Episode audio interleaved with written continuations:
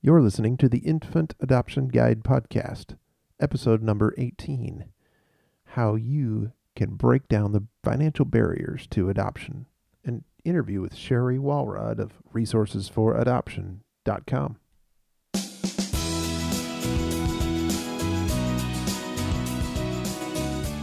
Hello, everybody. Welcome back to another episode of the Infant Adoption Guide podcast. My name is Tim Elder. I am an adoptive dad of two, working on number three. And this is the podcast all about domestic infant adoption. And I welcome you to the show. This is where we give you the tips and resources and information to help you shorten the time it takes to adopt, decrease the cost, and hopefully make it less stressful for you to reach the dream of becoming parents. And today's episode is all about decreasing the cost and, and really making it less stressful for you as well. First of all, I wanted to tell you about the four free adoption resources I have on infantadoptionguide.com, where you can, these four resources will help you save time, money, and stress, and they're all um, available for you just for an instant download. All you have to do is go over to infantadoptionguide.com forward slash welcome and it'll tell you exactly what you need to do to get those. All you need to do is enter your email address, and I will uh, send you to a page where you can instantly get those. Well, today's show is all about how to break down those financial barriers to adoption, give you hope, whether you've adopted once, whether you've adopted twice, three times, however many, and you feel like hope is gone, that there's nothing left for you to do. Adoption's just too expensive We've all been there. I've been there. We're in our third adoption, and uh, I mean, there's still that that sense of hope that gets dashed from time to time because you just realize how expensive everything is. And um, what we're going to do today is talk about how to break those down. Cherri Walrod is here today. She is the director, executive director, founder of resources4adoption.com. That's the number four. And she's here to help us share the tips and resources and everything she has on her website uh, that will give you the hope you need to fund your adoption. So I'm excited to have this interview for you today. Let's just get right into talking with Cherri Walrod. Okay, everyone. On the show today, we are chatting with Cherri Walrod of Resources for Adoption. She is the founder and executive director of Resources for Adoption. She successfully completed three international adoptions. For more than 10 years, she spent hundreds of hours really researching and finan- the financing options all around adoption, including grants, loans, and fundraisers. So she's been really in this uh, realm of adoption, which is one of the most important parts of adoption for all of us, because we all, uh, at least most of us, struggle with how to finance an adoption, especially uh, what this show is all about, which is domestic infant adoption. So the costs can be really uh, expensive depending on the route you go. So we we want to welcome Cherri today to the Infant Adoption Guide podcast. Welcome, Cherri. Thank you for having me. I appreciate the opportunity to share with you today. Uh, yeah, I'm, I'm, glad to have you on because this is such a big deal, an important topic. Uh, we've touched on it uh, several times in the blog and on the podcast before. In fact, we've had um, our friend Julie Gumm on before, which I know you've talked to her uh, on a Creating oh, yeah. a Family uh, podcast before, so you're familiar with her and her book, uh, How to adopt without debt. So, yeah, that's pretty much recommended reading for all the families we come in contact with. Yeah, and she's revising the book, so I look forward to that when it comes out. Yes. So uh, I just wanted to first ask you, why did you create, and when did you create resources4adoption.com? Well, it's a kind of a long story, so I'll try to shorten it up for you just a little bit. Uh, we began thinking about adopting shortly after we got married, and so throughout the time of having our own biological children, we just the topic continued to come up. But the biggest thing was at that time, that's been many years ago, was a price tag of anywhere from fifteen to eighteen thousand dollars, and now it's it's twice that at least. But it just seemed like a gigantic brick wall, and so we never really went down that road and pursued it until our youngest child was about five years old. And so in 2001, uh, it just sort of dawned on me one day I wonder if there's adoption grants available to help families who need help paying for adoption. So I began an intensive research at that point, and that's basically what started the whole thing and kind of opened that door. I began to research uh, very in depth and extensively for adoption grants and I found actually quite a few of them at that point, and now there's even more. But I was surprised to find there were adoption grants. I guess is the point. And so we uh, brought our first child home in 2003, and I believe we uh, received um, about three different adoption grants for her adoption. And then our second adoption was in 2006, and then our third adoption was in 2008. And what I had noticed was whenever between our first and second adoption, between 2003 and 2006, I began to notice a pattern in the adoption grants that I was researching. I began to notice a pattern in the criteria that was required, and I also began to notice a pattern of outdated and irrelevant information. If I found, um, say, 10 adoption grants listed on somebody's website, either a blog or agencies a lot of times will have listings of adoption grants, I began to notice that there were some of them that I had found were no longer active when we started the process the first time, and now they're still listed, and it's three years later. And then in 2008, for our third adoption, that realization was exponentially multiplied. It just continued to hit me in the face. Here's the same list of grants I've already researched these. I already know they're no longer in existence or there's something changed. The information is wrong some way. And it was really a headache and real frustrating. So I began to develop a spreadsheet for myself. And at that time, it was specific to international adoption since that's what we were pursuing. And about a year later, I began to expand it and send it to that spreadsheet and begin to expand it and send it to other adoptive families, specifically to the ones that were using the same adoption agency that we were using. I thought this information would be helpful to families. Not only will they not have to research and find all of this, but I've already checked these out, and this was a dead grant source five years ago, or three years ago, or two years ago, whatever the case is, and it's still out there. And it's a big waste of time. It's a big headache. It's just frustrating and aggravating. And my thought at the time during our second adoption was, wow, it sure would be nice if somebody would have a database of all these adoption grants and loans, but specifically grants that would keep track of them and could update them regularly so the rest of us didn't have to continue, everybody, run down the same dead end road. Why are all these hundreds of or thousands of adoptive families doing the same thing I'm doing, and why can't we share the information? Why can't it be some central place, central hub where all the information is collected and stored, and then everybody can benefit from it? And then it ends up being me that's doing that because nobody else was doing it. That's kind of the, the short version of that. So once I had established and created my own a spreadsheet of adoption grants for international adoption, then I began to expand that into domestic adoption grants and grants that weren't specific for either one that would work for either international or domestic. There's probably slightly fewer for domestic because some of the older grant grants that are out there are more specific to international adoption. But there still is a very good amount available for domestic adoption, and for today's purposes, that's what people need to know but you have to be careful when you apply to them to make sure that it, they will accept families adopting domestically and that's part of what we help families do is sort that out and figure out which ones are the ones that will be best for me to apply to if you're adopting domestically then it's a waste of your time and the organization's time to apply to the ones that only accept international ad- adoption families. Understood. Yeah. So, so your adoptions, when you were going through yours, did they cost more or less than you expected? Oh, it's always more yeah. than you expect.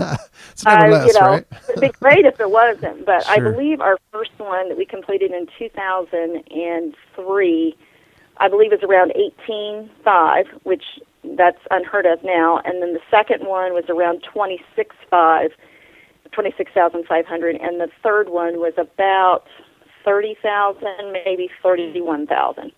So just from 2003 to 2008, that window of time, the first one and the last one were both Korean adoptions, and so you could tell the jump was pretty a pretty significant jump from one end to the other. Yeah. Just in a few short years. Yeah, no, so. domestic adoption also has gone up, and, and and do you think that's why a lot of families either quit or quit trying or never even start adoption adopting is because of that huge cost? I absolutely, yeah it is that is my belief is, and that comes from talking to hundreds of families over the, the years, is many many people see that as the biggest barrier, and there's so much misunderstanding about that. They will hear on the news, or they will read, and they will hear, you know, adoption is, you know, thirty thousand dollars, or forty thousand dollars, or twenty. They'll hear that, and they just see big dollar signs in their head, and they just think, you know what, I don't have that kind of money, so I guess it's I just it's a no go. And what many people don't understand is that it comes in phases. You have to pay for yes, that's the total cost over the course of so many months and so many years, but you do not have to write a thirty thousand dollar check today. That's that's not how it works. You have to first get a home study done, and that's roughly you know twenty five hundred dollars just to throw a number out there. It's more or less depending on where you live. So the first thing I try to do is you know help people kind of look at that over the course of months and sometimes years because domestic adoption can be all over the place. International can be a little bit more predictable in timeline, but again, not depending on what the countries decide to do or not. But usually you have some time in there, and you have time to, you know, get yourself together and, and pay for the home study. And then you have months in there before your next installment is due to maybe do some more fundraisers or save money or cut back and budget or, you know, it may be such a thing as that we want to begin a domestic adoption process in two years. So in two years, let's see what we can do today to get you to that point in two years. So you can't look at that as it, it's, I think, so overwhelming. Again, to us, just the visual of it was a huge brick wall and just staring at it with dollar signs all over it, and there's just no way. And what I try to get people to understand is let's take those bricks one at a time, you know, kind of chisel a brick out, say this is the home study brick that's $2500 or 1500 whatever it is, and take those bricks one at a time and lay them down on the ground and now that let that be the path to your child rather than a a huge barrier take them down one at a time and build a road, build a bridge with those same bricks to your child and it just takes hope. People need to know. You know without hope, I think all is lost. Uh, whether or not you come from a religious background or not, hope is one of the key components. Is if people can see there is hope, there is a way to pay for it. Hundreds of thousands of other families have done it, and many. I think some statistics that just came out recently is most people adopting are in the very, very middle class. Um, they're not people making six figure incomes. They're just average people, and so they don't make a ton of money and don't have that kind of money sitting around. But the hope is what I hope to convey is there is a way to do it, and there are people that can help you do it. There are programs and plans, and it may take a while, but we can get there. We can help you get there, and we can point you in the right direction. There is hope, and it can be done. Absolutely. Yeah. Our, the last uh, podcast was with Nicole Witt from the Adoption Consultancy, and she has, you know, talks to people all the time about giving them hope about not just how to pay for it, but how to get through the process. And uh, but paying for it is a huge deal, right? It shuts people down. So to give them hope that there is uh, a way to do it, and many, many, many other families have done it before you. So you just need to find the right information. So I'm glad your website exists for that because I think it definitely helps people give them hope well, and, and think, a direction. And I think one other thing is anytime you bring up the issue of money or finances, that instantly becomes a taboo subject with many people. Yes. So, and I read comments on blogs and read blogs and you know so, some of the comments are if you can't afford to adopt then why should you worry about it you know then you shouldn't ask other people to help you so many people feel funny and feel uncomfortable asking for help but I just had a conversation earlier today with someone about fundraising. And there are ways to do fundraising things very tactfully and without coming across as begging for money. You know, if you do a fun fundraiser and it's fun for everybody in entertainment, then hopefully you'll get a lot more support than, you know, bringing out, um, you know, playing the poor me card. I think you go further that way, but still, it, it can be done, and I, I hope that uh, people can understand that and not get wrapped up in the fact that, it's we talk about money because that turns some people off instantly. Is can't go there. Absolutely. So, in your opinion, the the, the multiple ways you can fund your adoption are adoption grants, you can do adoption loans, you can do fundraisers. What else is there? One of the things that I know Julie mentions in her book is there's so many ways to cut your budget, and that's another dirty word for many people is cut the budget. And most people think that they're already cut to the bone. Right. And some people are. Some people truly are. But there are ways to trim that. Some people budget for a vacation, and if you budget for a vacation, that's one way to maybe for a year or so to delay the vacation. Um, there's, you know, cutting the budget is one way. Fundraisers and many people fundraisers also can be kind of a dirty word depending on what what frame of mind you're in. I know we live in a small community and everybody's always fundraising for something all the time, particularly schools or all the yeah, and people are so fundraised out. They just, you know, get sick and tired of hearing about that. But again, there are ways to do it and things that will actually help other people when you do fundraisers that don't have to make it horrible and dreadful for everybody else in the community.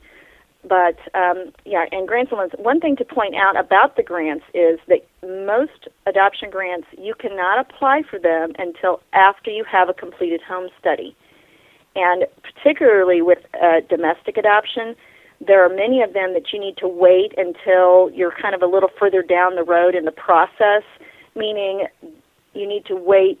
Uh, some some organizations have told me it, it's irritating for them that the ink is still drying on the home study when they apply.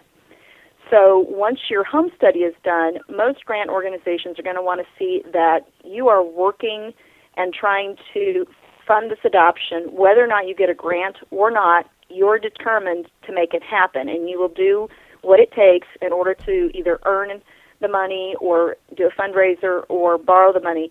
And not that you have to wait until your last nickel is gone, but they want to see that you have some skin in the game. So the instant the home study's done is generally not the time to apply for a grant unless you come into a situation where you, you know the domestic adoption is going to take place really quick. If it's if there's a child waiting and there's a situation and you need to turn everything around really quickly, then by all means you need to apply. But if you know there's some time down the road, say if a birth mother has chosen your file and you still have six months or eight months before she delivers, then you, it probably would be helpful to go ahead and work and try to fund and figure out how to pay for it in the interim and then apply closer to the end of the process. And um, that that should be helpful. So the the main thing is you have to wait till your home study's done before and they're going to want to see that you've done things yourself to try to pay for it as well. Understood. What a couple questions about grants. For one how many grants are you talking about that are out there? And two what kind of money do they usually give to people Right. Okay. Um, the database that we have right now has about 90 different grant and loan sources in there. And I say sources because part of those, there is a list of about 20 of those that are dead and outdated sources. We go ahead and list those and show you which ones they are so that if you see that name, you don't run down that road looking for that grant in hopes that it means something and then it turns out to be a dead source. We've already vetted that. So out of all of those 90 sources, usually there's about, I would say, 60 that are currently active. There is a list that are completely, you know, dead. They don't do grants anymore, but there are some that go on hold. So they may fundraise six months of the year and then they offer a grant the other six months of the year, or or however. And sometimes they have to fundraise for an entire year, so they go on hold. So that's my best guess is between 50 and 60 different sources that are active most of the time, but that will uh, come down some for domestic adoption because not all of those will be for domestic adoption. And I don't have a list in front of me right now to tell you exactly which ones would uh, be for domestic adoption. But range uh, range in grants, most of them range, I would say, between the two and five thousand dollar range. That seems to be very typical and some are some are less, some are more. but that's probably the average amount is around two to five. And so when you're looking at your overall financial plan, out of thirty thousand dollars, five thousand will help, but obviously you're going to have to figure out something else um, to fill in that gap. But you can apply for more than one grant at a time as well, and depending on your situation, people can get more than one grant. We we did with ours, and it, again, it kind of depends on your situation. But that's where the loans may have to come in. Is you may have to get a loan in the interim to kind of fill in the gap, but then when you get your tax credit when the adoption is completed, that a lot of times people use the adoption tax credit to help pay back the loan. And that's that's another topic probably for another time how the adoption tax credit works. Yes, I was going to say there was one more uh, uh, aspect of one more way to pay for your adoption. Maybe not up front, yeah. but we've adopted twice and we've used it. And uh, yeah, I mean that's twelve. I think it's almost around thirteen thousand dollars this year. Something now, yeah, and yeah. each year it changes a little bit. But I believe this year it was thirteen, and a few years ago they actually made it refundable and that's the move now is for adoptive families to contact your congressman and say, please support the adoption tax credit. You know, number one, make it permanent, which it currently is in current legislation, but of course we know that can change at the drop of a hat, depending on who's in office.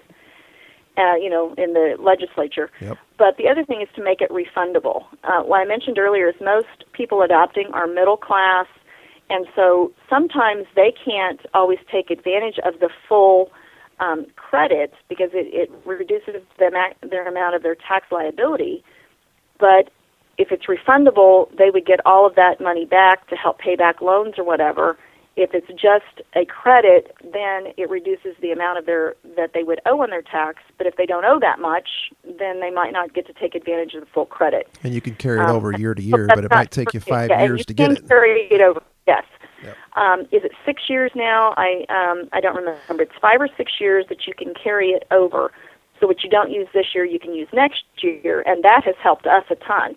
There again, if we had to count it all in one year, there's no way that we would have been able to have you know carried it over. What we did with ours was we reduced our withholdings on our on our regular you know monthly reductions in our tax um, taxes that were withheld out of our paychecks we reduced the amount that was paid out there and then used that, say if we reduced it by $100, then use that $100 that we weren't paying in on taxes to pay back a loan because we knew the tax credit would take care of it on the back end.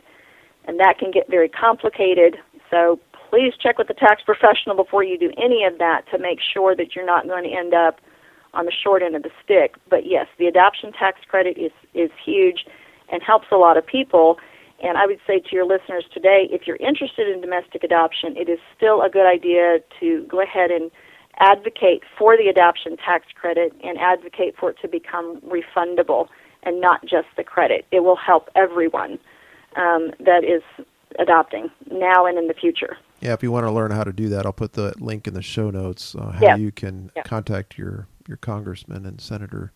Um, getting back to loans, uh, does your database also list the um, number of organizations that provide loans, or is that just a yeah. limited number? Yeah, and that is a, that is a much more limited number. Mm-hmm. Um, and what I encourage people to do, there are um, most of the uh, loan organizations are geared toward Christian families. So if you do not fall in that category, you're going to have fewer options for loans. Uh, my concern with loans is since there are very few true adoption loan programs, that people, you know, when they go do an internet search for adoption loans, all kinds of stuff comes up. And there are some things out there that I would consider to be very dangerous and predatory lending practices. I've written several articles on that, and those you can find on the website. And I would encourage you to, to go to our website and read about that because when people are desperate for money, and there is a way for someone else to possibly scam them, that uh, that is always out there and a concern of mine. So my cautionary tale is please do not be so desperate for funds for an adoption that you are willing to put yourself out there and become part of a loan operation that may be not very um, credible. And you know with really really high interest rates. And that actually was happening back before 2009 you know credit card companies and different people would say this yeah you can use it for personal loans. So call them personal loans and then some would say adoption loans. And the interest rates on those were astronomical and they were really really taking advantage of people terribly. And so um, america's christian credit union started their adoption loan program to help stamp out that predatory lending and I don't see as much of that out there anymore. But there, it still exists. It still is out there, and I have concerns about that because families are already very emotionally vulnerable, and when you get into a situation like that, that you're trying to fund the adoption, the emotions begin to flow, and you, what you might not otherwise fall for on a normal day, because emotions are involved, sometimes better judgment goes out the window whenever people become, you know, very desperate for, for funding. So that's another thing. If people have questions or concerns, there's information on the website. You can email me, and I can try to help point you in the direction of the good options for loans. And um, a couple of those are one option that I recommend is if you do business with your local hometown bank that is not part of a big system or branch, and that's one area that I would go and visit with a loan officer and ask them if there's any way you can, um, you know, give a loan for your adoption expenses. And most likely, you're going to need some form of collateral. But if you know the people and they know you and you're part of that community, sometimes they can help you and help you evaluate do you have equity in your home that we can do a home equity loan? Do you have equity in your cars or maybe land someone owns? Um, in order to do that. There are ways to do that, and savings and loans is another one. So, credit unions, savings and loans, and just your hometown bank are ways that people have done that, and I would much rather see people go with that option. I'm not comfortable with someone filling out a form online and hitting submit and you do not have a clue where that's going, where that information is being shared or spread. And um, with identity theft being a concern, that concerns me greatly. I would not recommend that at all. I would rather sit across the table from someone and fill out an application and have that information about my, you know, my finances and my social security number sitting on their desk and in their hands rather than floating all over the internet and going who knows where. Absolutely, I agree. Would you recommend going that route as well rather than going and doing like a 401k loan or borrowing through your credit card? I would stay away from borrowing from the credit card at for at all possible.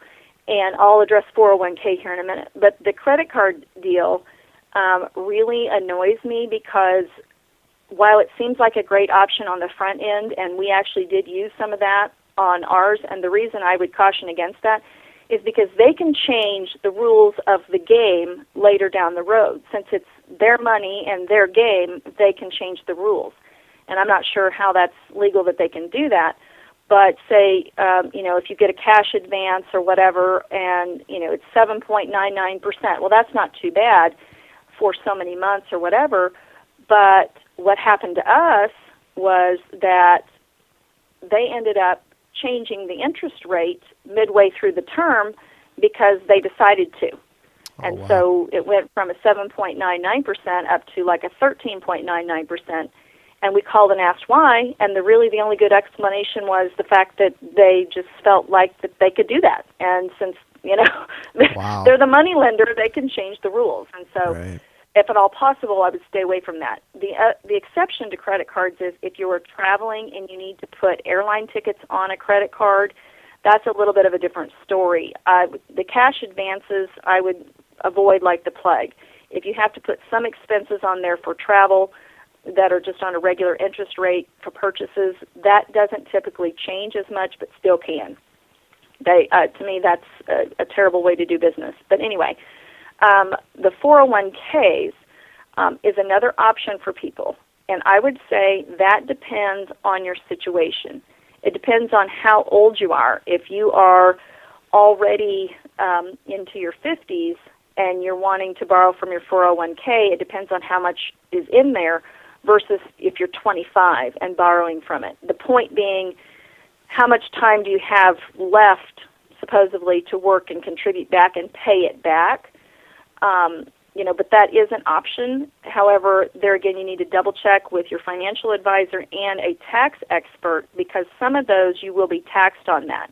If you withdraw $5,000 out of a 401k, depending on what it is, many times you can get taxed on that amount. So you really need to borrow 6000 so that you can pay the taxes on part of it and then use the rest for the adoption expenses. Um, so that's that's also very cautionary. It is an option, and people have done that, and it has worked well for them.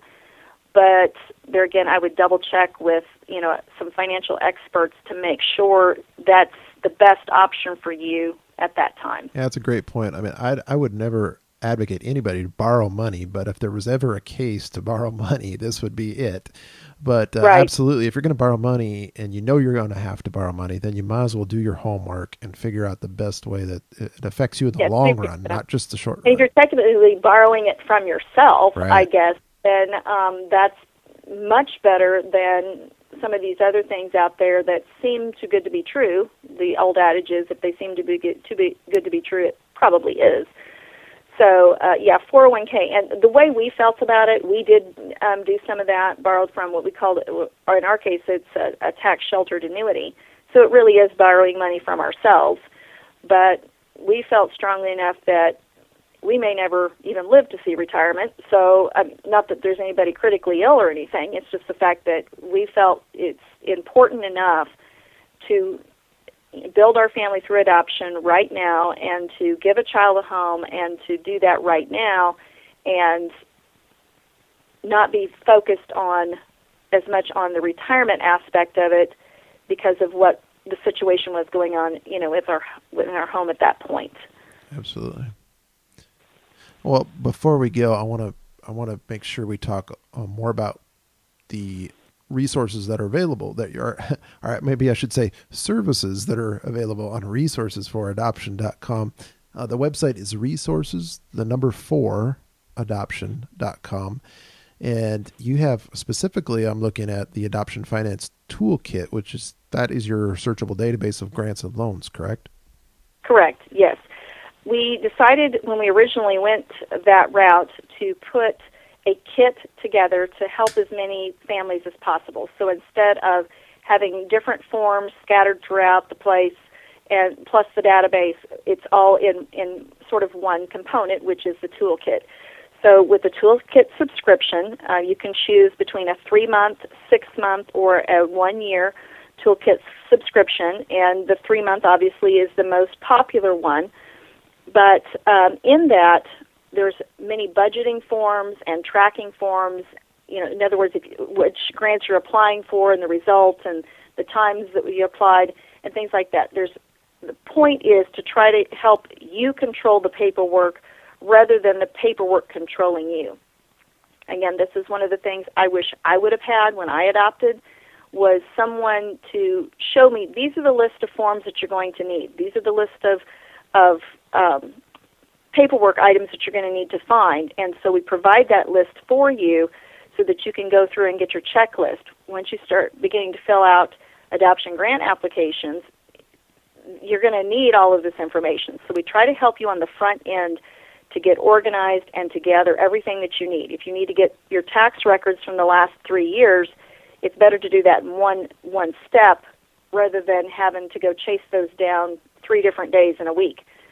So we try to help you get organized and, and keep track of all that paperwork in one place, as well as the searchable database of grants and loans. Yeah, you put the sample booklet on there, which I recommend everybody going to. I'll put a link in the show notes to it. But the sample booklet really tells the story of what you're going to get with the database, the worksheets, the charts, uh, the forms you need, um, where to go, what this, what these will look like. Uh, it's really comprehensive, and I, I think it's a great thing that everybody should get on there and look at and do. And how much is this? I mean, I know this. I'm putting a little time stamp on this because you could be listening to this podcast uh, one or two or three years from now. But as of today, in April of 2014, what is the cost of this adoption finance toolkit? The, the adoption finance toolkit currently is $29.95 for a three month subscription, and that is like I said, the most popular one. Um, in addition to that, I also have a grant writing class that I've done that's online, and that is available. That goes into a lot of the in depth detail of how to write an adoption grant, how to tell your story, and sort out what's important to you versus what's not important to the um, adoption grant committee members that are going to be reading your application. Want to make sure people understand how to do that. Um, one thing that's important to note about the toolkit is that yes, those forms you will need to know what those look like because when you start filling out the applications, it becomes very, very overwhelming. And so to know ahead of time what you're facing is very helpful. One of the families told me that this is the Advil for the adoption grant headache. Understood. Uh, but it's a headache that you kind of want to take on too. I mean, it's free money. So why wouldn't you spend the time to figure out how to do it? Yes, it is worth your time. Most of the time, um, I tell people it is, you know, it's worth their time to do it. So. Awesome. Well, I appreciate you. You're coming on the show today, and all the information on resources for adoption is is awesome. You have free resources on there, not just uh, ways to to get the additional help here. But I recommend anybody getting on there and getting that database and all the the goodies that come in that adoption finance toolkit. We'll put all these links in the show notes so you don't have to remember how to get there. You just go to infantadoptionguide.com forward slash 18 and you can get all these links. And uh, Cherri, I really appreciate you coming on. Anything else you want to add or uh, tell the folks about before we sign off? Well, I just appreciate the opportunity to share this. This is, you know, my heart is for orphans and adoption, and this is the way I can make my contribution to help other families. I can't adopt hundreds more children, but if I can help other families figure out how to pay for it and give them the hope and help that they need, that is very gratifying and, and fulfilling, and I'm happy to do it. And so, you know, please be sure and contact me if you have any other questions because I'm happy to help any way that I can. Very good. Clearly, you're in your element here with uh, having this website. So, really appreciate you coming on the show today, Cherri. I appreciate it. Thank you very much. Thank you. All right, that was a great interview with Cherri Walrod of Resources for Adoption. I really appreciate her coming on and, and spending so much time helping us. Uh, she's clearly in her element. If, like I said before, if she she's so passionate about helping others because she's been through it herself and trying to find out a way to finance your adoption. So um, I have all the links that we talked about in the show notes at infantadoptionguide.com forward slash 18. That's one eight. Go there and everything we talked about will be there. So you don't have to remember any of these links that we talked about during the show. Um, but you can contact Cherri on her website. Uh, she has an about link uh, at the top of the page on resources4adoption.com. There's an about tab that you can click on that and you can easily email her there and she can help you get started. But uh, she's got free resources. She's got her toolkit that we talked about. Go visit her sponsors page. She has uh, she helps out families that work with her sponsors. So be sure to check those sponsors out as well. Um, also, would you help me get this podcast into the ears of more adoptive families just like you? If you go on iTunes and leave an, a review for this show, what it does is uh, cues iTunes into making it more prevalent for people to find adoption uh, radio shows. So go to infantadoptionguide.com forward slash iTunes, and I'll put this link in the show notes as well. But it's easy to go there and leave a review. I really would appreciate it if you just take a minute or two to go do that. Uh, I, I'd appreciate that. So I want to wrap this episode up with a question. And it's all about really how you fund your adoption. What is the best way that you found? Have you gotten in, into the grants and loans and adoption tax credit? all those things. If you would go and leave a comment on infantadoptionguide.com forward slash 18, which is this episode, you can leave a comment there and tell us what you think and join the conversation. Until then, until the next episode, I'm keeping you in my prayers and that your next adoption will happen very soon. God bless.